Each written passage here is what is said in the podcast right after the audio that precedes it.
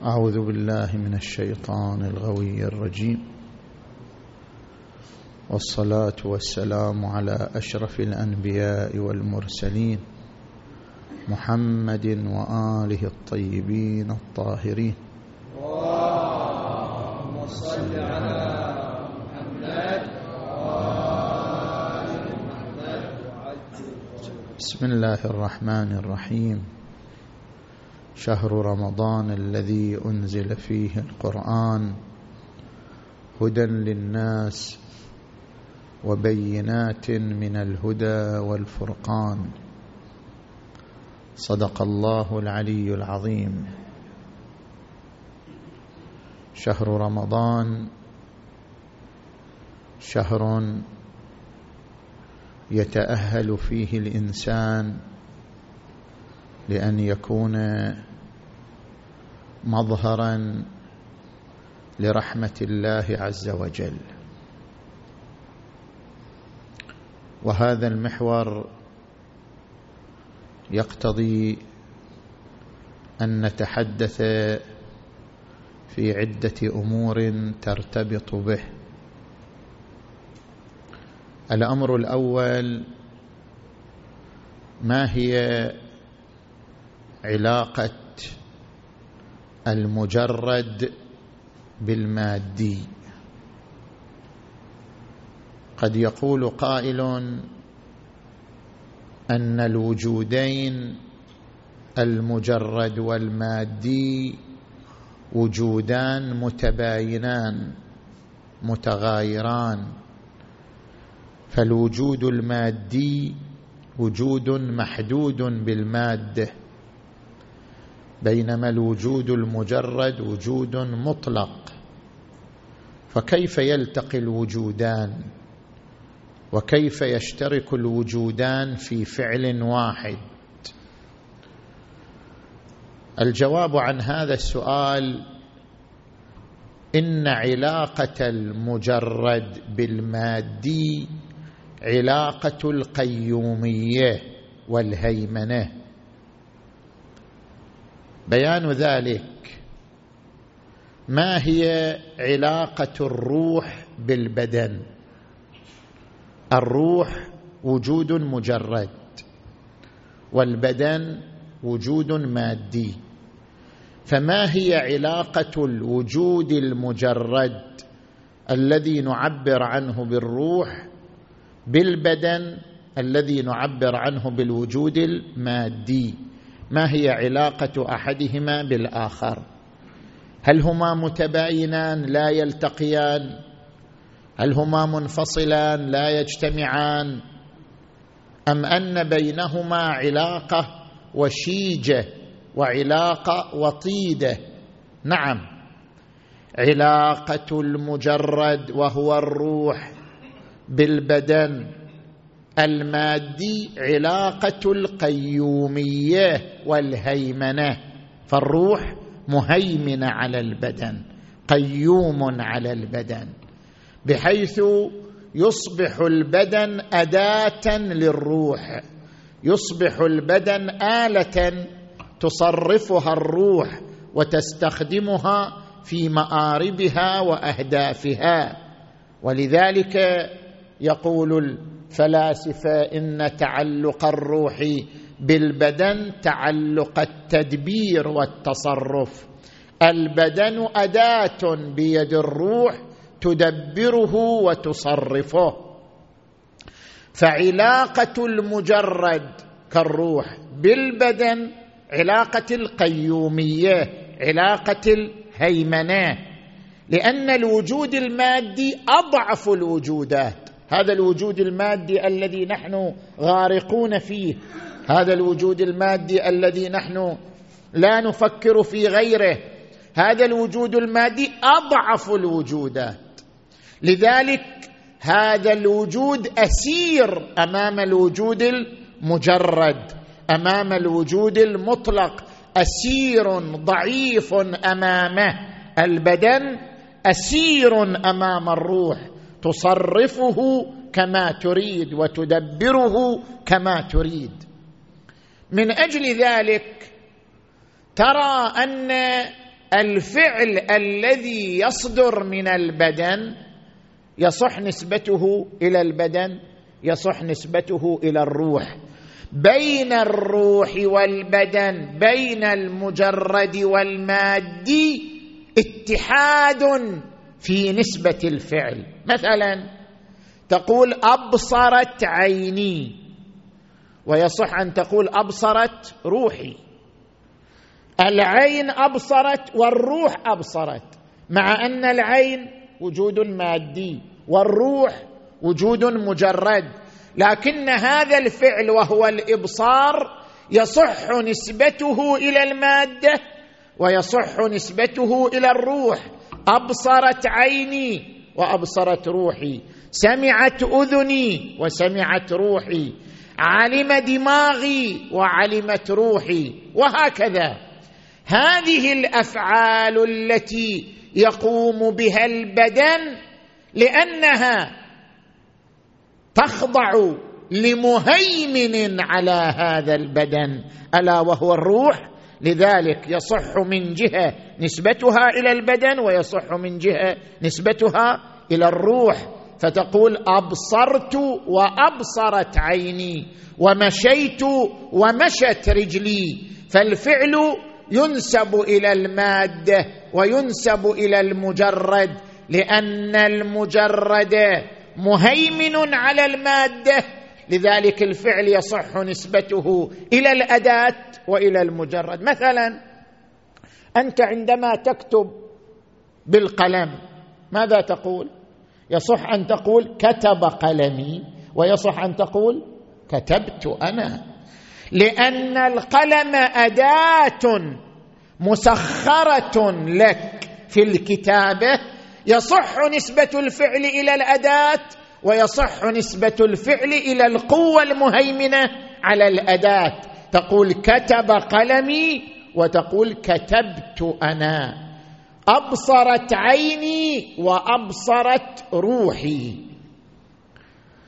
لأجل ذلك يعني إذا فهمنا خيط العلاقة بين المادي والمجرد فهمنا أن الفعل يصح تارة نسبته إلى المادة ويصح تارة نسبته إلى المجرد. ما هي علاقة الله بهذا العالم المادي؟ الله وجود مجرد. لا يحده زمن لا يحده مادة لا يحده قيد.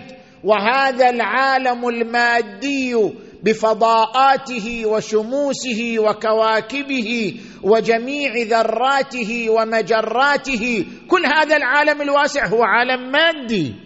والعالم المادي علاقته بالمجرد علاقة الأسير للقوة المهيمنة علاقة المجرد بالمادي علاقة القيومية والهيمنة.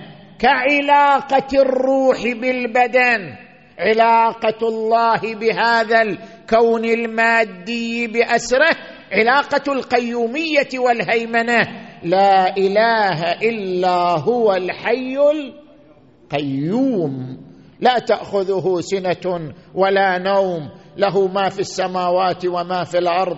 من ذا الذي يشفع عنده إلا بإذنه. فهذا العالم المادي أداة لإظهار فعل الله ولإظهار قدراته ولإظهار بديع حكمته. سنريهم آياتنا في الآفاق وفي أنفسهم حتى يتبين لهم أنه الحق. أولم يكف بربك أنه على كل شيء شهيد؟ ولأجل هذه العلاقة تسمع. وما رميت إذ رميت ولكن الله رمى. هو الفعل تنسب إلى النبي وتنسبه إلى الله. وما رميت إذ رميت ولكن الله رمى.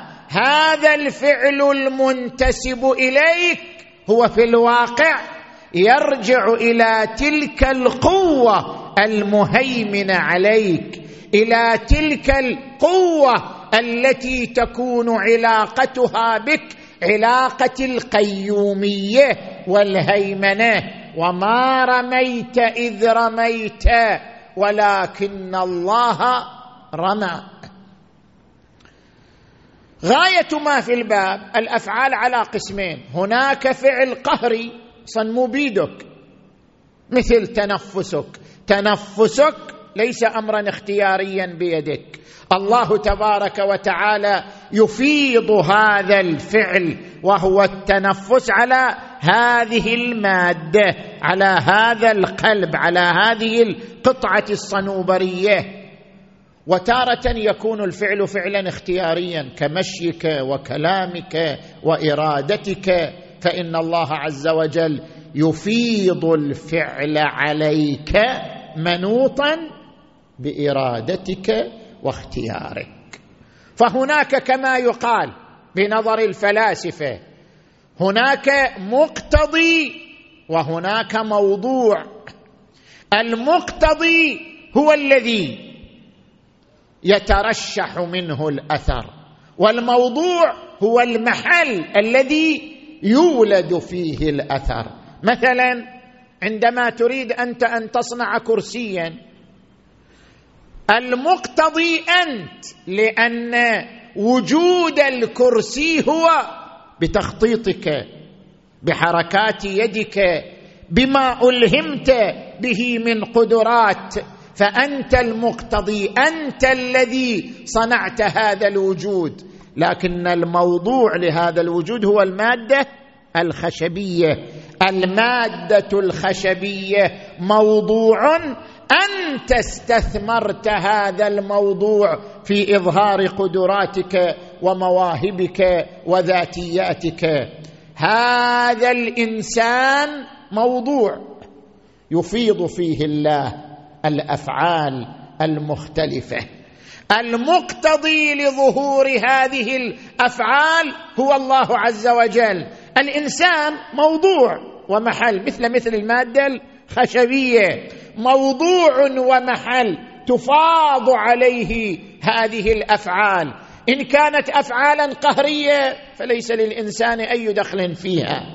وإن كانت افعالا اختيارية كمشيه وكلامه فالله يفيض هذه الأفعال على جسم الإنسان إذا أرادها الإنسان وإذا اختارها الإنسان فإفاضتها على الإنسان منوط باختياره وإرادته. إن الله لا يغير ما بقوم حتى المغير هو الله مو انت.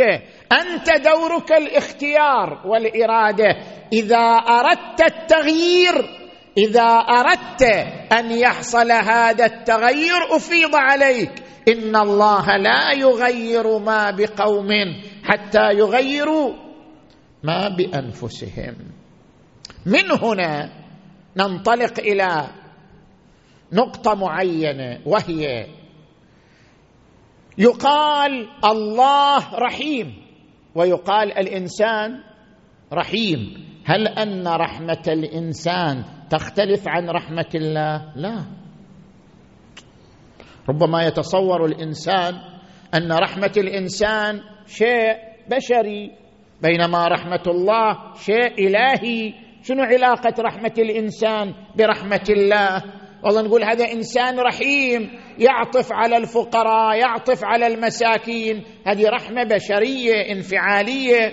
بينما رحمة الله رحمة لا حدود لها ولا قيد لها وهي إفاضة العطاء والوجود في كل ما يستحق العطاء. ولكن عند التدقيق رحمة الإنسان هي رشحة من رحمة الله. أصلا هي رحمة الله. هذا الإنسان محل لإفاضة الرحمة الإلهية. قلبك هذا القلب الإنساني إذا كان قلبا نظيفا صار محل ووعاء لإفاضة الرحمة الإلهية.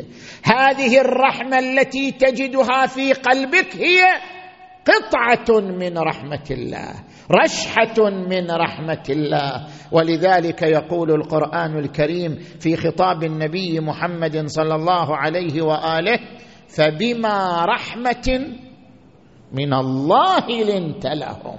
فبما رحمة من الله لنت لهم. ولو كنت فظا غليظ القلب لانفضوا من حوله.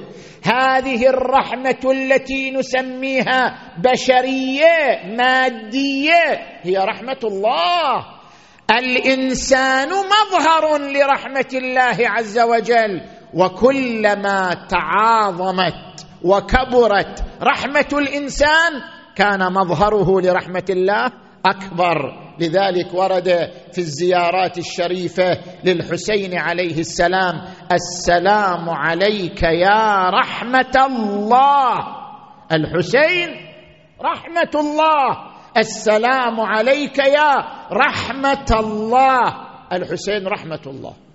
الحسين محل ووعاء مؤهل لأن تفاض عليه الرحمة الإلهية ولأن هذا الوجود القدسي العظيم هو أعظم وجودا من أي نفس أخرى. لذلك صار أكبر مظهرا لرحمة الله عز وجل. من هنا ننطلق إلى الأمر الثاني كيف يكون الإنسان رحمة لله؟ أنا أريد أن أصبح مظهرا لرحمة الله. كل إنسان يريد هكذا كل إنسان يفكر هكذا كل إنسان يقول متى أكون أنا الإنسان أنا البشر أنا المادي أنا الضعيف؟ متى أكون مظهرا لرحمة الله؟ متى أكون موئلا لرحمة الله عز وجل؟ كيف يقال هذا؟ هذا الإنسان رحمة لله على العباد. متى أكون أنا رحمة لله على العباد؟ متى؟ من المواقع التي يمكن أن يتأهل فيها الإنسان ويصبح مظهرا لرحمة الله؟ شهر رمضان المبارك. شهر رمضان شهر إفاضة الرحمة. شهر إفاضة العطاء. بإمكانك أن تحول نفسك في شهر رمضان من بشري إلى إلهي من إنسان يغوص في أوحال المادة إلى قلب معطر بالرحمة الإلهية. تستطيع أن تتحول في أيام شهر رمضان المبارك من ذلك الإنسان الغارق في الذنوب المسترسل وراء المعاصي المنغمس في أوحال الكبائر إلى أن تكون قطعة من رحمة الله ومظهرا لرحمة الله عز وجل. كيف تكون في شهر رمضان؟ شهر رمضان الذي أنزل فيه القرآن هدى للناس وبينات من الهدى والفرقان. كيف تتحول أنت إلى رحمة الله؟ يقال فلان رحمة لله. فلان أصلا رحمة من رحمات الله على العباد. كيف أتحول إلى أن أكون رحمة من رحمات الله على العباد؟ إن هذه الرحمة تحتاج إلى خطوات نستفيدها من الروايات الشريفة التي وردت في فضل شهر رمضان المبارك. من هنا نقول هناك عدة خطوات. الأمر الثالث الذي نتحدث فيه نتحدث فيه عن خطوات الكينونة والصيرورة رحمة لله. كيف أصبح رحمة لله تبارك وتعالى؟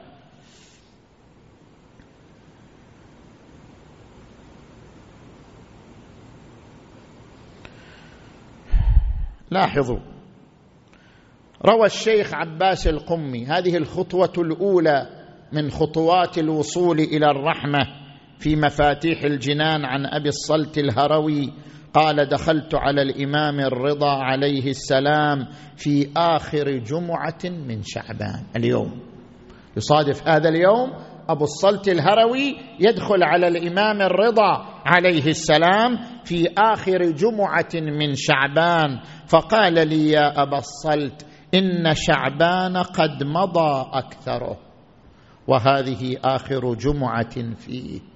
فتدارك فيما بقي تقصيرك.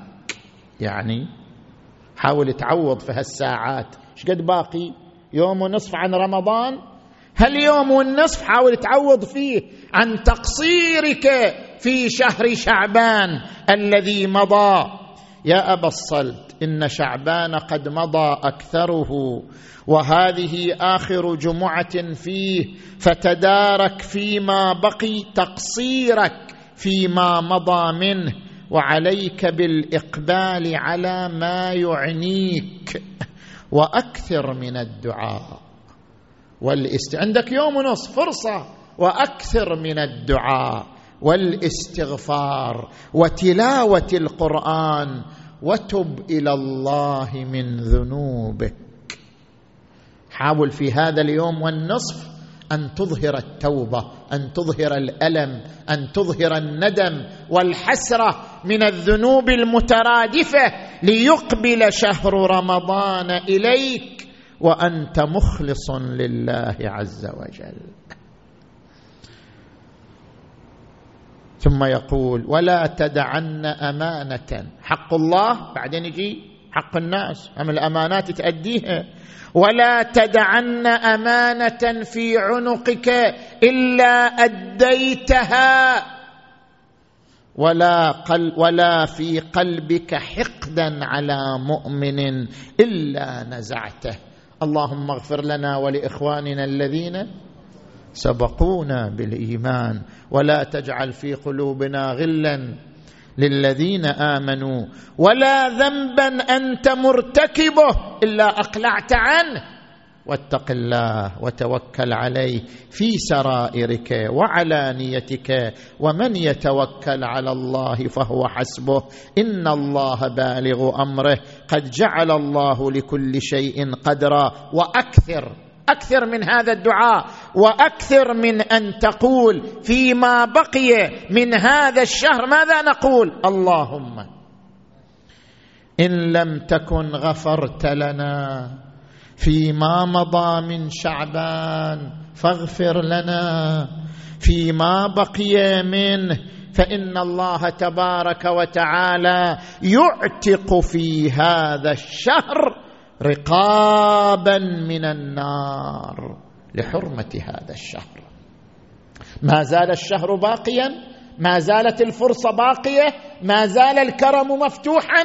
بإمكانك أن تعتق رقبتك من النار خلال دقائق خلال ساعات التي تبقت من شهر شعبان المبارك.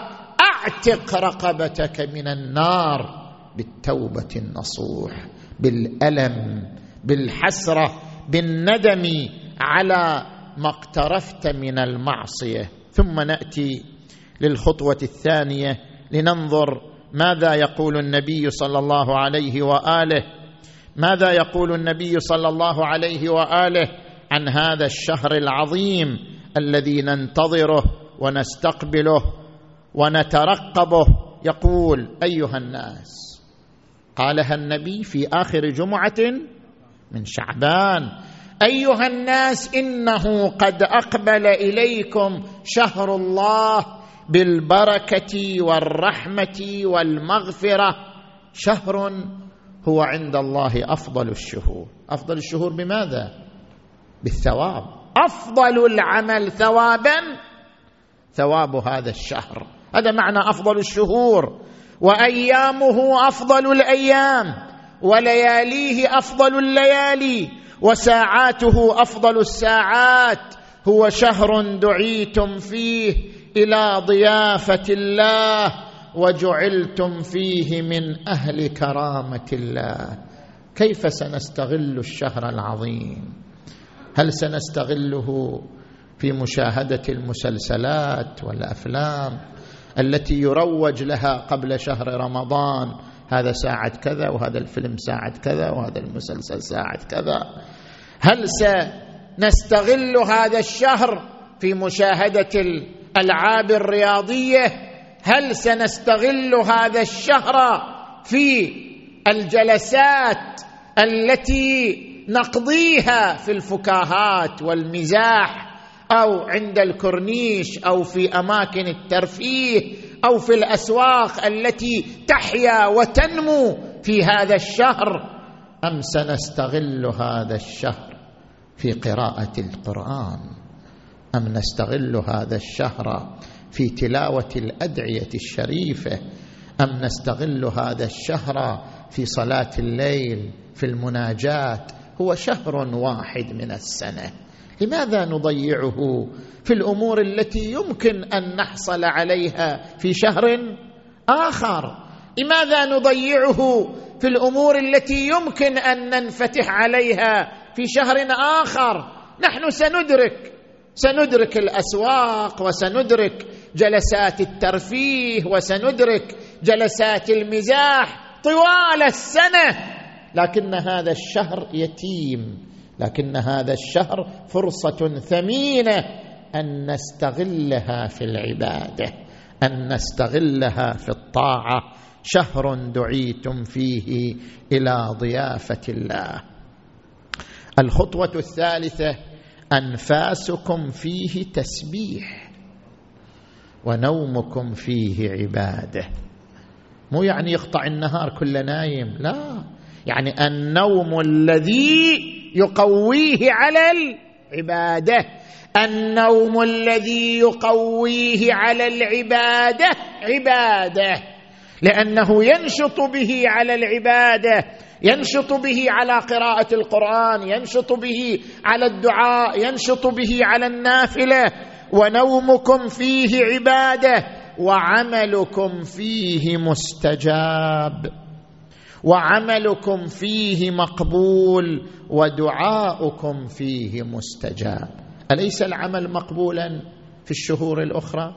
أليس الدعاء مستجابا في الشهور الأخرى؟ وقد قال تعالى ادعوني أستجب لكم. وقال تعالى وإذا سألك عبادي عني فإني قريب أجيب دعوة الداعي إذا دعاني. اذا لماذا يخصص هذا الشهر بالمبارك بقوله دعاؤكم فيه مستجاب عملكم فيه مقبول؟ يريد أن يقول القبول في الشهور الأخرى مشروط بينما القبول في هذا الشهر بلا شرط. قبول مفتوح فرصة مفتوحة.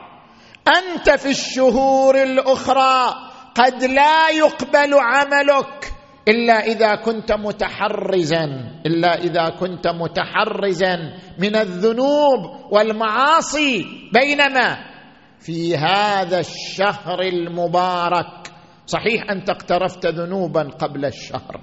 ان تقتر ما أقصد ذنوب في الشهر بعد إنسان يذنب في الشهر العظيم هذا من أعظم الجرائم. يعني ضيف أنت ضيف.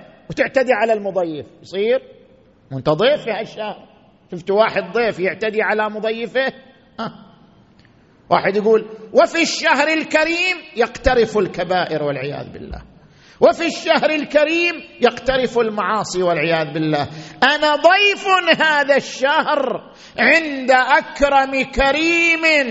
وهل رأيت ضيفا يعتدي على مضيفه بسب أو شتم أو أو ضرب أو ما أشبه ذلك الذنب في هذا الشهر عظيم لأنه شهر الضيافة.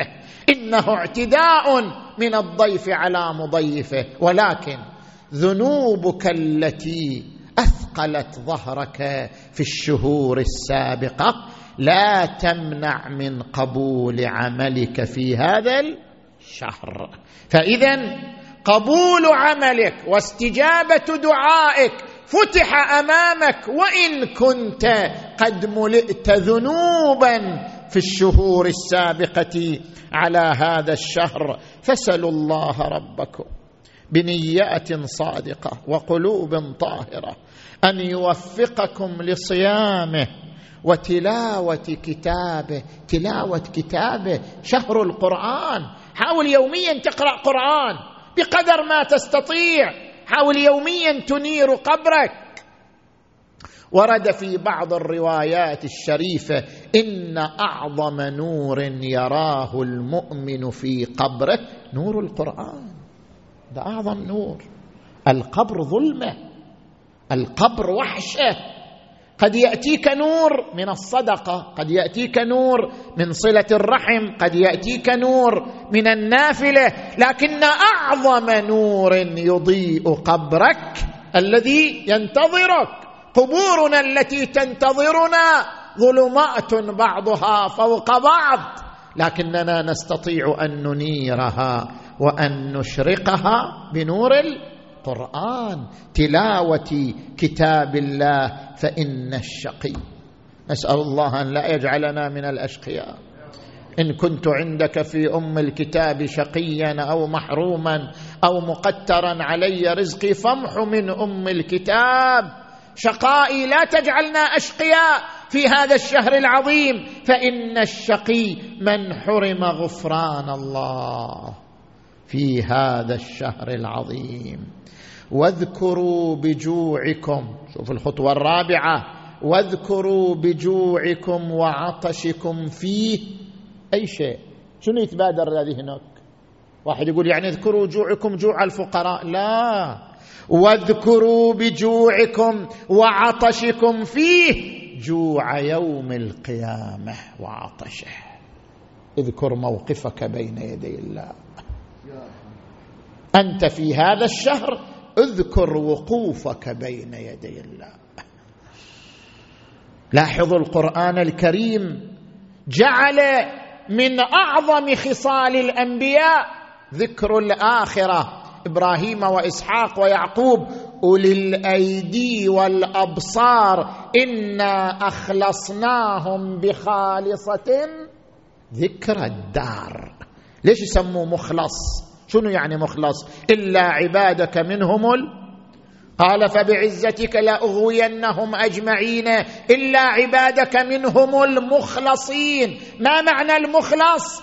المخلص هو الذي ربط قلبه بذكر الآخرة. دائما ذكر الآخرة في قلبه لا ينفك عنه. لذلك دائما تشوفه ينفر من الذنوب ينفر من المعاصي لأن ذكر الآخرة يملأ قلبه. إنا أخلصناهم بخالصة ذكر الدار يعني الدار الآخرة. وإنهم عندنا لمن المصطفين الأخيار. فاملأ قلبك بذكر الآخرة. تذكر بجوع رمضان وعطشه جوع يوم القيامة وعطشه وتصدقوا على فقرائكم ومساكينكم. شهر القرآن شهر الصدقة شهر رمضان شهر العطاء. بادروا إلى الصدقة الصدقة تدفع البلاء وقد أبرم إبراما وأنا ذكرت في بعض المحاضرات السابقة من أفضل أوقات الصدقة. صدقة عند الشروق وصدقة عند الغروب ولو ريال واحد.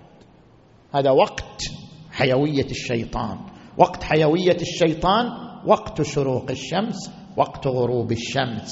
بادر إلى الصدقة في هذين اليوم في هذين الوقتين. وقت الشروق وقت الغروب. فإنه يدفع بلاء هذا اليوم كله. واحد يقول طيب إحنا ما نقدر نودي الصدقة للفقراء. كيف الصدقة تدفع البلاء وهي لم تصل إلى الفقراء؟ خب مو كل يوم أنا أشوف الفقير ومو كل وقت أنا أشوف الفقير ومو كل شروق وغروب أنا أشوف الفقير وأعطيه. لاحظ معي. ترى أنت عندك صندوق من الجمعية خيرية أو صندوق تاخذه من مثلا صندوق خيري أو واحد عنده وكالة عن الفقراء يعطيك صندوق في بيتك إذا لم يكن الصندوق ملكا لك صندوق مو ملكك أنت. صندوق يرجع للجمعية أو يرجع لواحد وكيل عن الفقراء. بمجرد أن تضع الصدقة في الصندوق خرجت عن ملكك. واعتبرت واصلة للفقير. يترتب عليها الأثر وهو دفع البلاء. جميع الآثار المترتبة على الصدقة تترتب على وضعها. في هذا الصندوق ما دام الصندوق لا يرجع إليك بل يرجع إلى جهة أخرى. زين لو واحد يقول أنا شو أسوي؟ ما عندي صندوق. وأنا أريد أن أتصدق صدقة شنو؟ تدفع البلاء. ويترتب عليها هذه الآثار. نحن نأذن له. إحنا بوكالتنا عن الحاكم الشرعي دائما نعلم أبنائنا وإخواننا على هذه الطريقة. نحن نأذن لكل شخص من المؤمنين أن يدفع الصدقه بيده اليمنى ويقبضها بيده اليسرى بإذن الحاكم الشرعي فإذا دفعها بيده اليمنى وقبضها بيده اليسرى وكالة اذنا عن الحاكم الشرعي خرجت هذه الصدقة عن ملكه وترتبت عليها شنو؟ سائر الآثار من جملتها أن هذه الصدقة تدفع البلاء وقد أبرم ابراما ولو ريال واحد عند الشروق وعند الغروب. وهذا المسجد المبارك مسجد الإمام علي عليه السلام من المساجد التي عامرة بالصدقة في كل ظهر جمعة. وأنتم تعرفون كما يذكر المعنيون أنا لا أدري لكن المسؤولون عن جمع هذه الصدقة ممن يرتبط بالجمعية يقولون من عام 2006 آه، إلى هذا العام أكثر من مليونين ريال جمعوا من هذا المسجد المبارك عن طريق الصدقات خصوصا في هذه الأشهر الأخيرة. جمعت مئتان وثمانون ألف ريال من هذا المسجد فقط من أيام الجمع عن طريق هذه الصدقة التي يبذلها المصلون في هذا المسجد. فهذه الصدقة تتحول إلى عطاء وافر ينفع في إنعاش حالة الفقراء والمساكين. وشهر رمضان شهر الصدقة. فلا تتوانوا عن هذا العمل العظيم. ووقروا كباركم وارحموا صغاركم وصلوا أرحامكم واحفظوا ألسنتكم. كافي غيبه ونميمة. واحفظوا ألسنتكم وغضوا عما لا يحل النظر إليه أبصاركم وعما لا يحل الاستماع إليه أسماعكم. كيف أغض أنا طول الوقت أمام التلفزيون؟ ومن مسلسل لمسلسل ومن فيلم إلى فيلم وهالأفلام التركية وأقسام وأنواع ومظاهر إباحية ومظاهر خلاعية وعلاقات من خلال هذه الأفلام مهيجة للشهوات مثيرة للنفوس. كيف يصير؟ كيف؟ إنما يحصل الغض الحقيقي غض البصر غض السمع بالبعد. عن هذه المشاهد الفاتنة عن هذه المشاهد المهيجة عن هذه المشاهد المثيرة والغريب جدا تستغرب أن بعض الآباء يقعدوا يا أبنائهم وقت الفطور. صور أنت؟ وقت الإفطار التلفزيون مشغل وقاعد الأب ويا أولاده في المطبخ وقاعدين يشاهدوا المسلسل لا يروح عليهم. يخافوا يخافوا يفطروا تالي يروح المسلسل عليهم. لا ما يصير. هذه نافلة كيف بعد؟ نافلة ما تتفوت. آه هذا عمل عظيم ما يتفوت. التلفزيون في المطبخ حاضر. وجالسين على الطاولة يأكلوا. وهم يشاهدوا شنو؟ شاهدوا المسلسل لا يروح عليهم. بعد تالي خسارة يروح عليهم. وين وين؟ ما في خسارة أعظم من هالخسارة. وما في هذا المسلسل من الآفات التي تنعكس على الأطفال من حيث لا يشعر الأب. لا يشعر الأب. تجي مشاهد مشاهد قبلات مشاهد علاقات بين رجل وامرأة مشاهد كذا يقوم الأب طالع ولده يشوفه يشاهد لو ما يشاهد. هذا أنت قاعد وياه. مو انت قاعد وياه على الطاولة وقاعد فاتح أمام شاشة التلفزيون. أنت تربيه وتعلمه على النظر إلى هذه المشاهد فيتأثر بها. من حيث لا تشعر أنت. يعني هذا الطفل عمره سبع سنوات وثمان سنوات وأكثر وأقل. أنت تنمي فيه الشهوة الجنسية وتنمي فيه روح الإثارة منذ صغره. لأنك مصر على مشاهدة هذه الأفلام وهذه اللقطات من دون مبالاه اذا أين قوله عز وجل؟ قوا أنفسكم وأهليكم نارا وقودها الناس والحجارة عليها ملائكة غلاظ شداد. لا يعصون الله ما أمرهم ويفعلون ما يؤمرون. لا حول ولا قوة إلا بالله العلي العظيم. وتحننوا على أيتام الناس يتحنن على أيتامكم. وتوبوا إليه من ذنوبكم وارفعوا إليه أيديكم. وارفعوا إليه أيديكم بالدعاء في أوقات صلواتكم فإنها أفضل الساعات. ساعات الصلوات ينظر الله عز وجل. هذا الآن أريد أنبه على ظاهرة. صلاة المغرب في رمضان طايح سوقها. يصلون صلاة المغرب صلاة شنو؟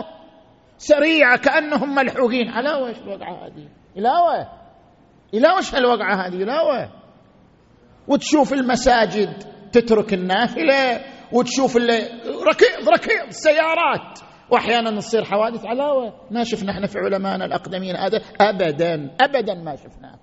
ابدا ما شفنا العادة. ولا هذه الظاهرة. ابدا. ابدا.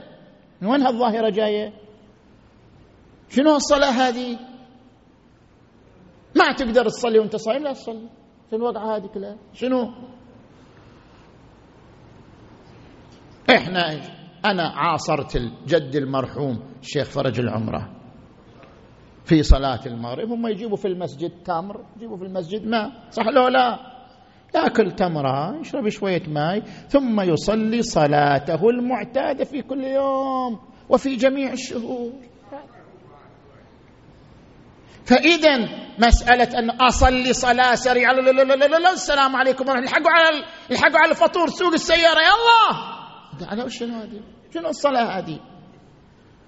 قاعد يقول لك الخطبة قاعدة تقول أو أوقات الصلوات في شهر رمضان هي أفضل الساعات أفضل ساعة هذه. وصليها. ما فيك شدة تصلي وانت جوعان. ما يخالف. كلك فرد شيء. ثم قوم. صلي صلاة مطمئنة مستقرة. وبعدين انت لاحق على الفطور. كل من هالمقرازي وهالساقو. ها؟ والهريس على كيفك؟ بس انت صلي صلاة مستقرة هادئة فيها طعم روحي فيها قرب من الله عز وجل. ماكو داعي لهذه الطريقة أنه الصلاة السريعة.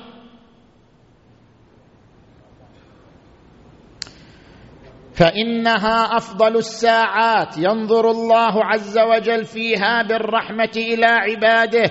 يجيبهم إذا ناجوه ويلبئهم إذا نادوه. أيها الناس أيها الناس إن أنفسكم مرهونة بأعمالكم ففكوها باستغفاركم. أنا من أقرأ هذه الروايات التي تتعرض إلى وصف القبر. يقشعر بدني. من أوصاف القبر أن القبر سجن. سجن. بعض الناس في قبره سجين. سجين ما يقدر يتحرك. بعض المؤمنين يقدر يطلع من قبره.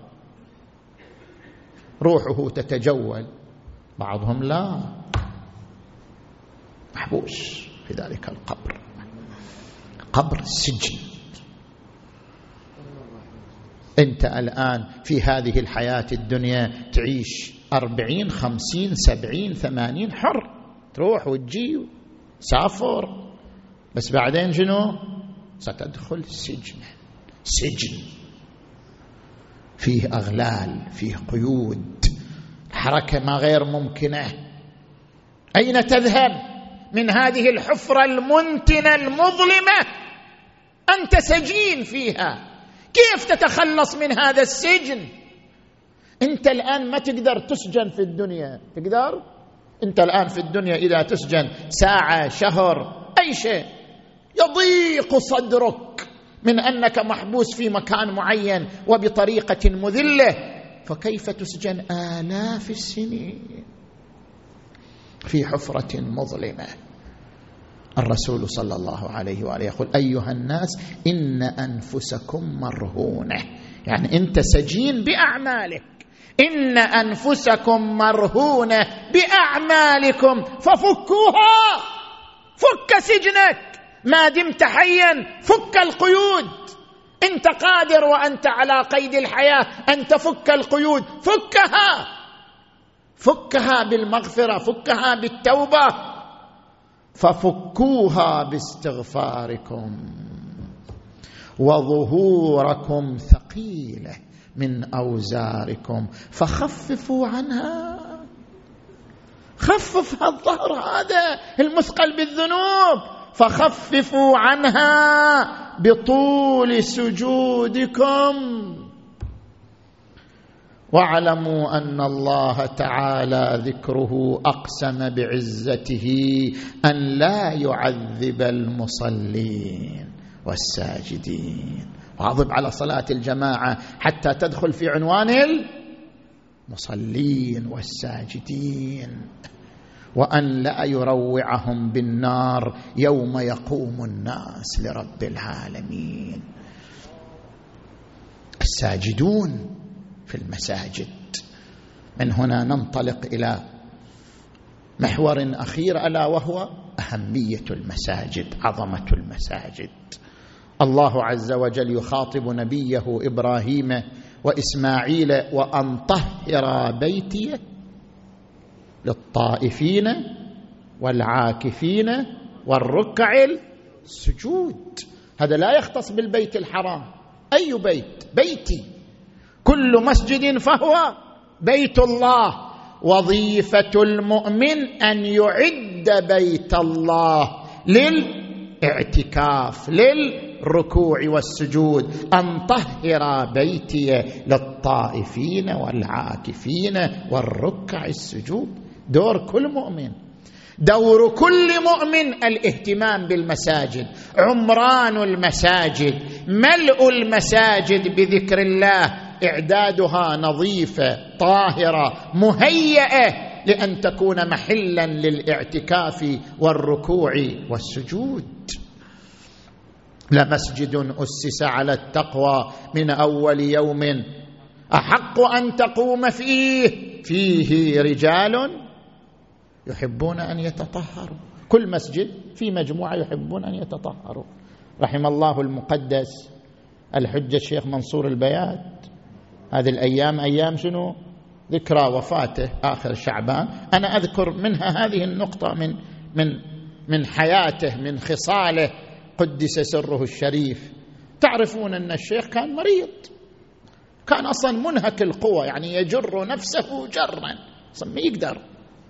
يجر نفسه جرا. وإلا كان منهك القوى فكان يقول أنا مع تعبي وأنا مع تعب جسدي وإنهاك جسدي أصر على الخروج إلى المسجد. ما يقدر يطلع هو. صن جسمه ما يتحمل لكنه يصر. أنا مع تعبي مع هذا المرض الذي في جسدي أصر على نفسي أن أخرج المسجد حتى لو تأخرت حتى لو كذا. ليش؟ لعل الله سمعتها منه مرارا.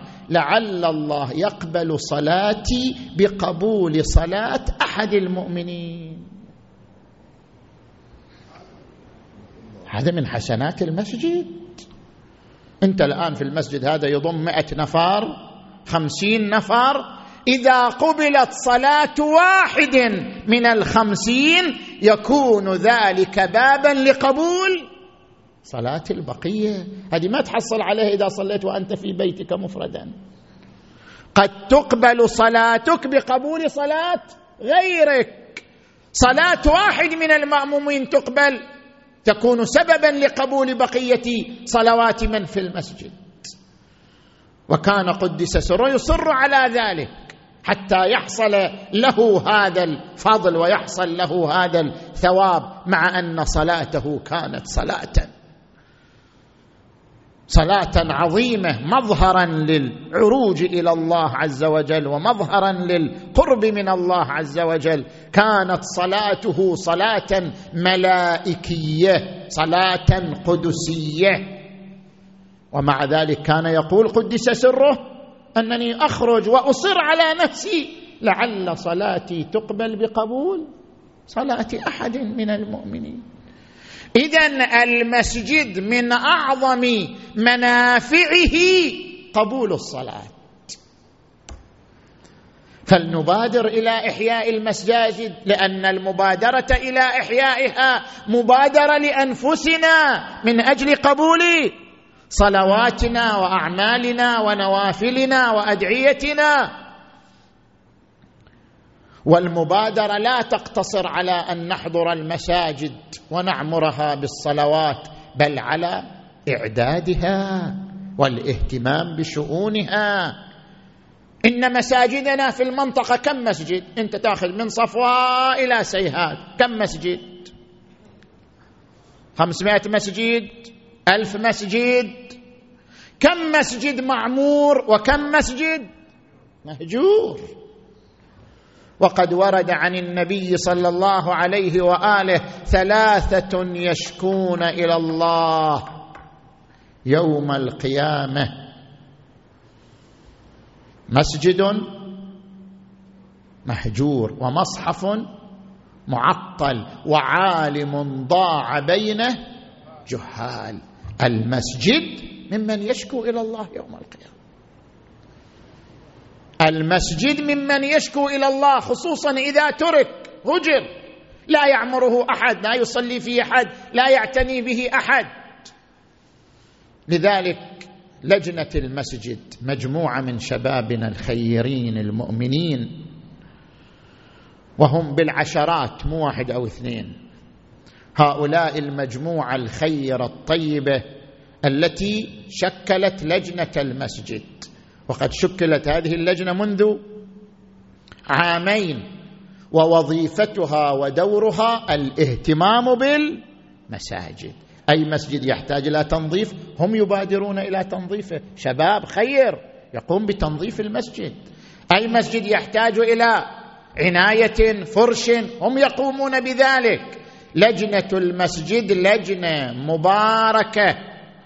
علينا أن نشجعها وأن نقف معها في هذا العمل العظيم الذي تقوم به ألا وهو الاهتمام بمساجدنا في هذه المنطقة الطيبة المباركة والقيام بإعدادها وتنظيفها وتطهيرها ومحو الهجر عنها فهؤلاء الثلة الطيبة يصدق عليهم الآية ممن يعمر مساجد الله. ولا يقاس بشيء آخر عمران هذه المساجد والاهتمام بها. جزاهم الله خيرا. ونسأل الله أن تكون جميع المؤمنين مقتدين بهذه الثلة المباركة في إعمار المساجد وإحيائها. نسأل الله تعالى أن يوفقنا في الشهر الكريم إلى إحيائه بصيامه وقيامه وأن يرزقنا فيه التوبة وأن يؤهلنا فيه للمغفرة وأن يجعلنا فيه من أهل ضيافة الله وأهل كرامته وأن يجعلنا من السائرين على هدى الأئمة الطاهرين. صلوات الله وسلامه عليهم أجمعين. اللهم اغفر ذنوبنا واستر عيوبنا وكفر عنا سيئاتنا. وتوفنا مع الأبرار. اللهم انصر الإسلام والمسلمين. اللهم اخذل المنافقين والإرهابيين. اللهم انصر المؤمنين عليهم في كل مكان. يا رب العالمين. اللهم اشف مرضانا ومرضى المؤمنين والمؤمنات. اللهم فك أسرانا وأرجعهم إلى أهاليهم سالمين غانمين. يا أرحم الراحمين. اللهم فك أسر المؤمنين والمؤمنات وفرج عنا وعنهم يا أرحم الراحمين. اللهم كن لوليك الحجة بن الحسن صلواتك عليه وعلى آبائه في هذه الساعة وفي كل ساعة وليا وحافظا وقائدا وناصرا ودليلا وعينا حتى تسكنه أرضك طوعا وتمتعه فيها طويلا.